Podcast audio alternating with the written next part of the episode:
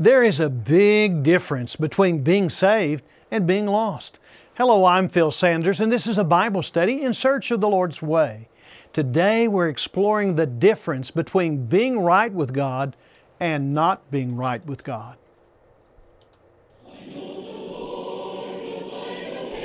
In all the hurry and hustle and confusion of modern living, the Lord has the way. We believe that the Bible is the revelation of His way. We invite you to join us in search of the Lord's way with Phil Sanders. Welcome to In Search of the Lord's Way. We're here to search the Scriptures for God's will. The Scriptures give us the words of Jesus, and these are words of eternal life. That's why we turn to Scripture. We want to live eternally with our Father in heaven and the Lord Jesus Christ. Our prayer is that you too will have eternal life with the Father. You can always trust the Scripture to teach the truth that leads to eternal life. Thanks for taking time with us today. We want to be a part of your life each week. The Lord Jesus said in Matthew 7 13 to 14, Enter through the narrow gate, for the gate is wide and the way is broad that leads to destruction, and there are many who enter through it. For the gate is small and the way is narrow that leads to life, and there are few who find it. Most people are surprised at this statement from the Lord. They imagine that most people are saved and only the worst people will be lost. But Jesus didn't say that. He said, Many travel the broad way that leads to destruction, while few take the narrow road that leads to life. Be one of the few. The Lord Jesus said in John 14, verse 6, I am the way and the truth and the life, and no one comes to the Father but through me. Now, many are embracing a false assurance that everything is spiritually all right, when in fact, unresolved sin is endangering their souls. Others are blindly following the crowd, never examining the Scriptures to see if what they believe is true.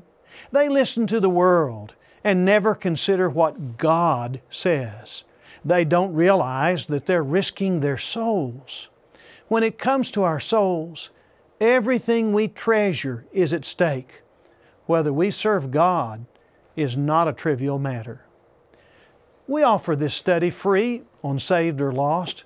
And if you'd like a printed copy of our study and live in the United States, mail your request to In Search of the Lord's Way, Post Office Box 371, Edmond, Oklahoma 73083. Or send an email to searchtv at searchtv.org. Or call our toll free telephone number. That number is 1 800 321 8633. We also have materials free on our website, searchtv.org. The Edmond Church will now worship in song. We'll read from Titus 2 11 to 14 and explore the fact that life in God and in His will matters. Our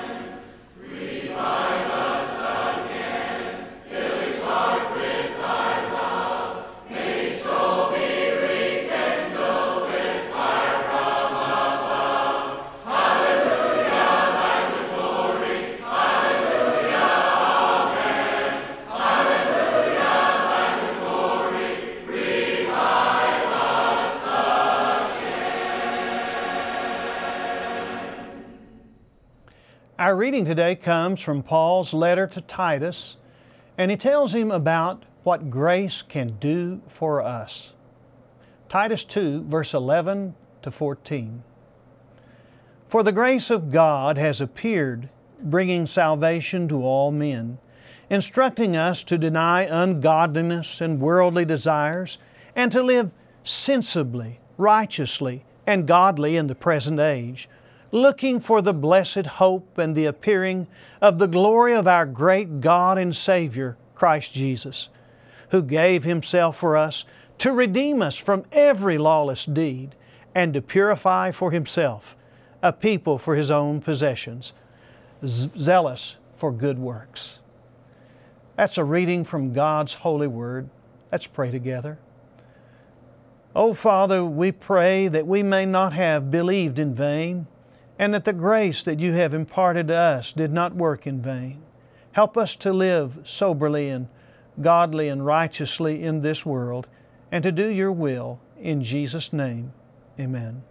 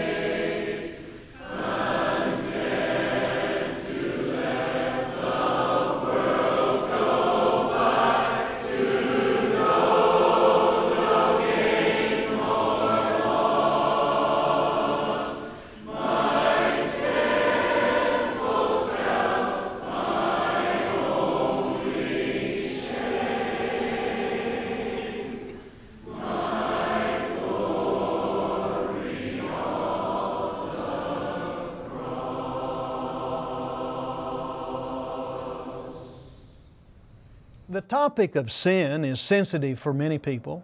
People don't want to think of themselves as sinners, so people tend to ignore the Word. A Harris poll several years ago suggested that 13% of Americans think there's no such thing as sin. Many others think the whole concept of sin is obsolete and that God won't condemn anybody. The Scriptures, however, are clear. We have all sinned every one of us. Romans 3 and verse 10 says, As it is written, there is none righteous, not even one. Romans 3:23 says, For all have sinned and fall short of the glory of God. Solomon observed in Ecclesiastes 7 and verse 20, Indeed, there's not a righteous man on earth who continually does good and who never sins. 1 John 1 verse 8 says, If we say that we have no sin, we're deceiving ourselves, and the truth is not in us. Verse 10 continues, If we say that we have not sinned, we make him a liar, and his word is not in us. Now, considering that we all have sinned against God, we may say with the psalmist, If you, Lord, should mark iniquities, O Lord, who could stand? Psalm 130, verse 3. When we sin, it affects our souls and our relationship with the Lord. What does sin do to us? Well, first, sin deceives us. Hebrews 3 and verse 12 speaks of how people are hardened by the deceitfulness of sin. People grow to love sin because it promises them pleasure, but sin's pleasure ends up corrupting and enslaving those who practice it. Second, the Lord Jesus said in John 8 34, Truly, truly, I say to you that everyone who commits sin is the slave of sin. We, we think we're in control, but sin will take control of us and make us do things that bring shame and regret. Ultimately, sin will cause us spiritual death. James 1 13 to 15 says, Let no one say when he is tempted, I'm being tempted by God. For God cannot be tempted by evil, and He Himself does not tempt anyone. But each one is tempted when he's carried away and enticed by his own lust. Then, when lust has conceived, it gives birth to sin. And when sin is accomplished, it brings forth death. Again, Romans 6:23 says that the wages of sin is death, but the free gift of God is eternal life in Christ Jesus our Lord. Now, Christ brings us eternal life, but sin brings nothing but spiritual death and eternal separation from God. Paul describes those who are lost in sin in Ephesians 2 1 to 3. He says, And you were dead in your trespasses and sins, in which you formerly walked, according to the course of this world, according to the prince of the power of the air, and of the spirit that is now working in the sons of disobedience. Among them we too all formerly lived in the lusts of our flesh, indulging the desires of the flesh and of the mind, and were by nature children of wrath, even as the rest. You see, when people follow the devil and live in disobedience, they are destined to face the wrath of God. Now, he gets even more specific in verse 12 when he said, Remember that you, that is, before you became a Christian, that you were at that time separate from Christ, excluded from the commonwealth of Israel, and strangers to the covenants of promise, having no hope and without God in the world. No hope and without God? That's what it means to be lost. Thankfully, this is not the whole story. No one has to remain lost. Because of the sacrifice of Jesus Christ, we can have forgiveness of our sins and eternal life.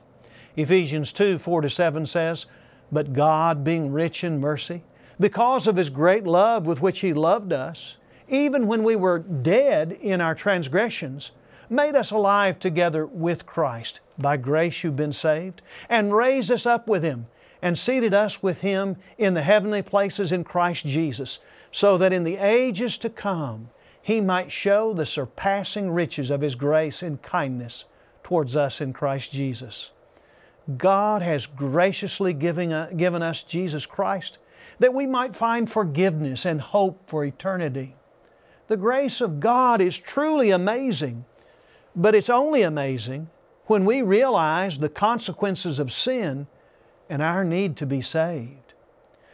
When we finally realize the bitterness of sin and being lost, we'll begin to see the beauty and the love found in salvation and grace.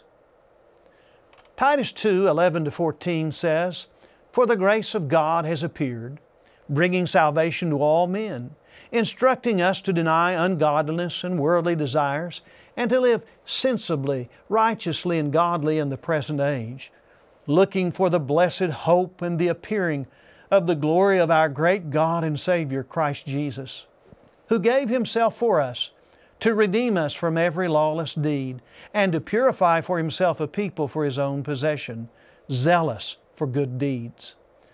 God doesn't leave us where He found us. His grace not only saves us and redeems us, it changes our hearts and our lives.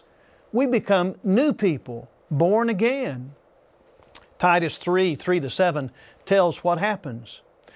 For we also once were foolish ourselves, disobedient, deceived, enslaved to various lusts and pleasures, spending our life in malice and envy, hateful, hating one another. But when the kindness of God our Savior and His love for mankind appeared, He saved us, not on the basis of deeds which we've done in righteousness, but according to His mercy, by the washing of regeneration and renewing by the Holy Spirit whom He poured out upon us richly through Jesus Christ our Savior, so that being justified by His grace, we would be made heirs according to the hope of eternal life. Forgiveness takes place when we're washed and regenerated, that is, born again in baptism. God's grace justifies us and makes us heirs of eternal life. Now, forgiveness permits us to be reconciled to God. 2 Corinthians 5 and verse 19 describes forgiveness as God not counting their trespasses against us. When we're forgiven, we can come to God. 1 Peter 3 and verse 18 says, For Christ also died for sins once for all, the just for the unjust, so that he might bring us to God, having been put to death in the flesh, but made alive in the Spirit.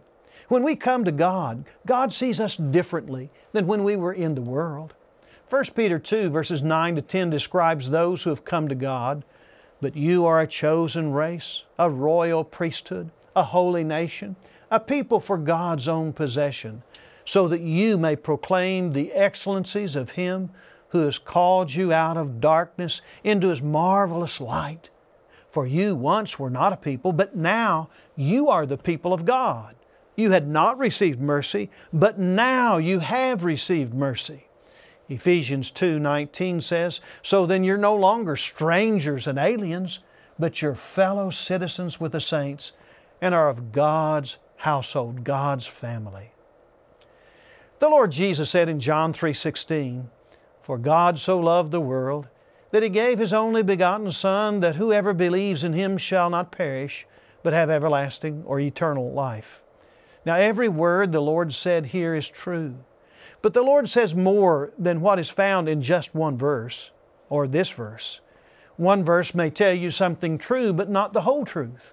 Some take this verse as the whole gospel and ignore other verses that are just as binding and just as inspired and authoritative.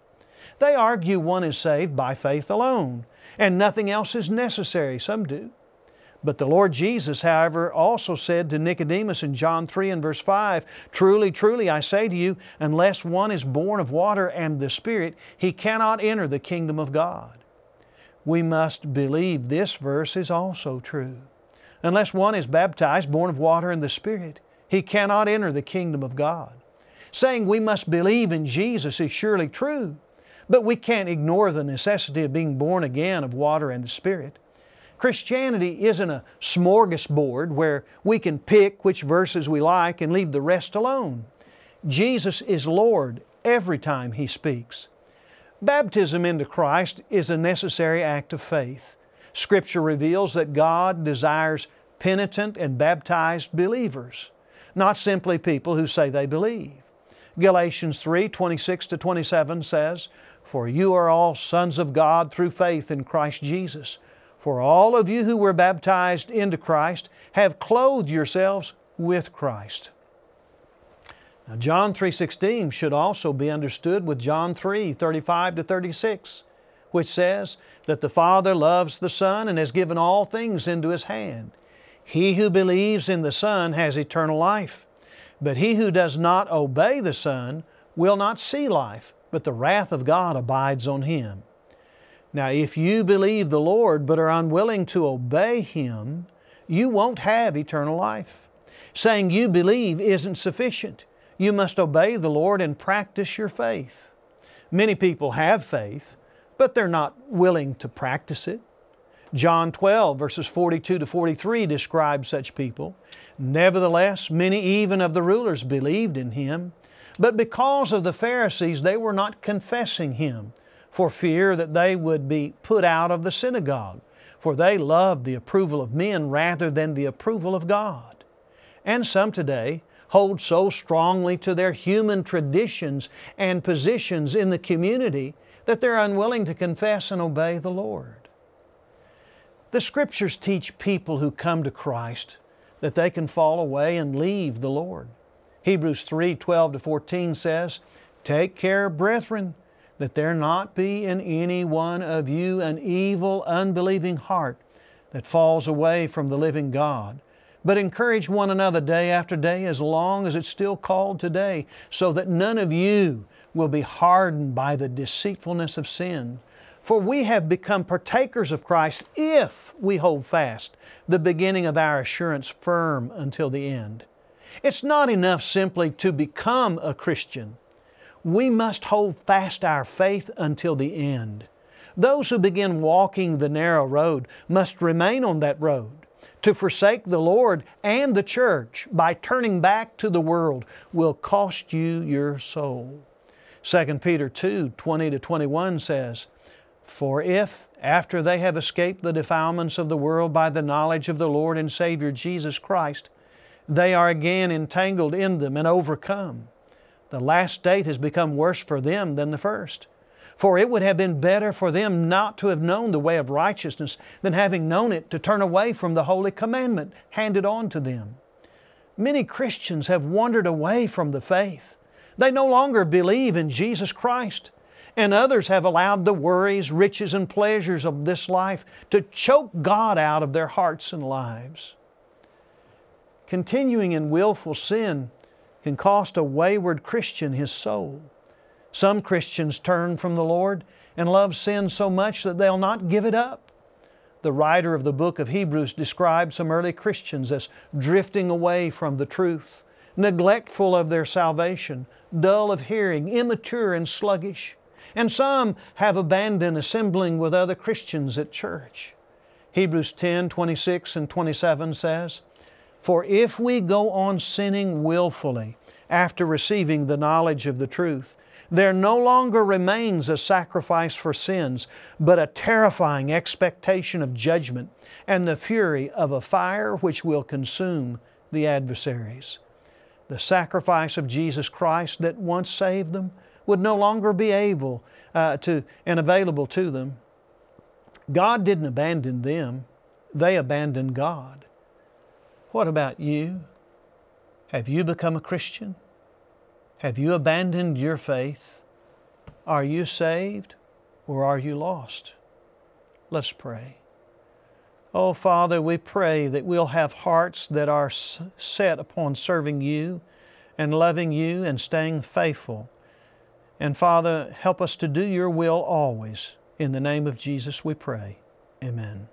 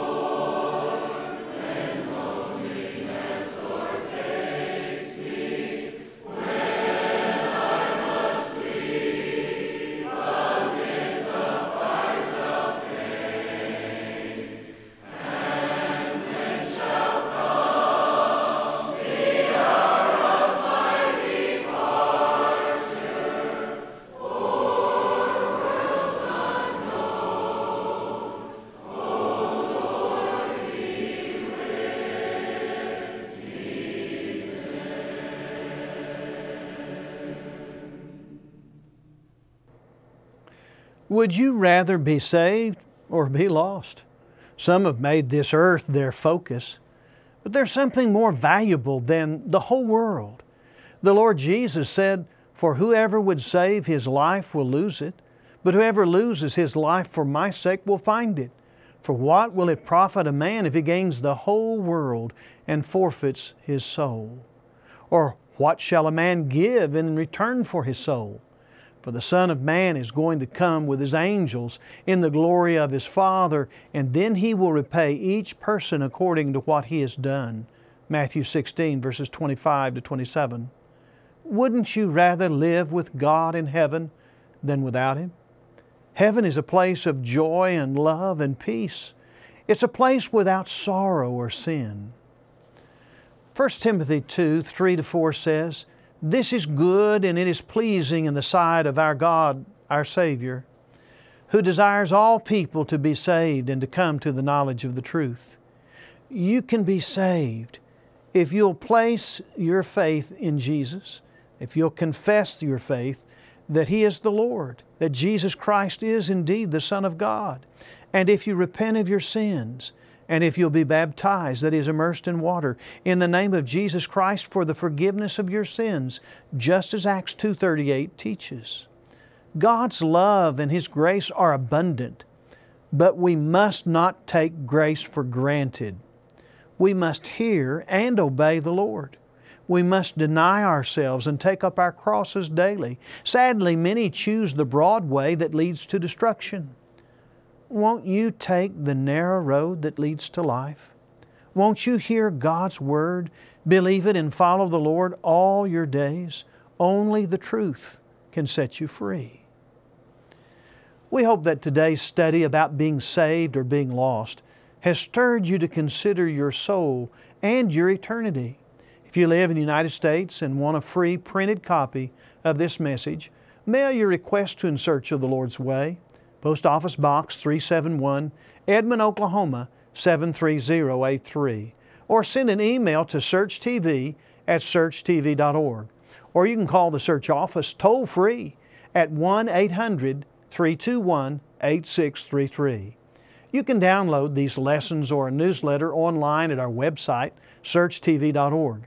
There's also a schedule of our programs and a map with the location of churches that are in your area. You can watch Search anytime on YouTube, and we hope you will. Just subscribe to our channel, Search TV Ministry. We also offer free Bible correspondence courses. Now, don't worry if you get a hold of us, you write us, or you ask for something. We're not here to try to make money off of you. We're here to try to help you get to heaven. We do ask that you get your heart focused on God today by worshiping at church. There's probably a Church of Christ in your area. And if you're looking for a healthy, biblical church home, we'll be happy to help you find one. Well, we'll be back next week, Lord willing. So keep searching God's Word with us. Read your scriptures. Learn for yourselves what God would have you to do. And tell a friend about this program. As always, we say to you, God bless you. And we want God to bless you. And we love you. And that comes from all of us at In Search of the Lord's Way.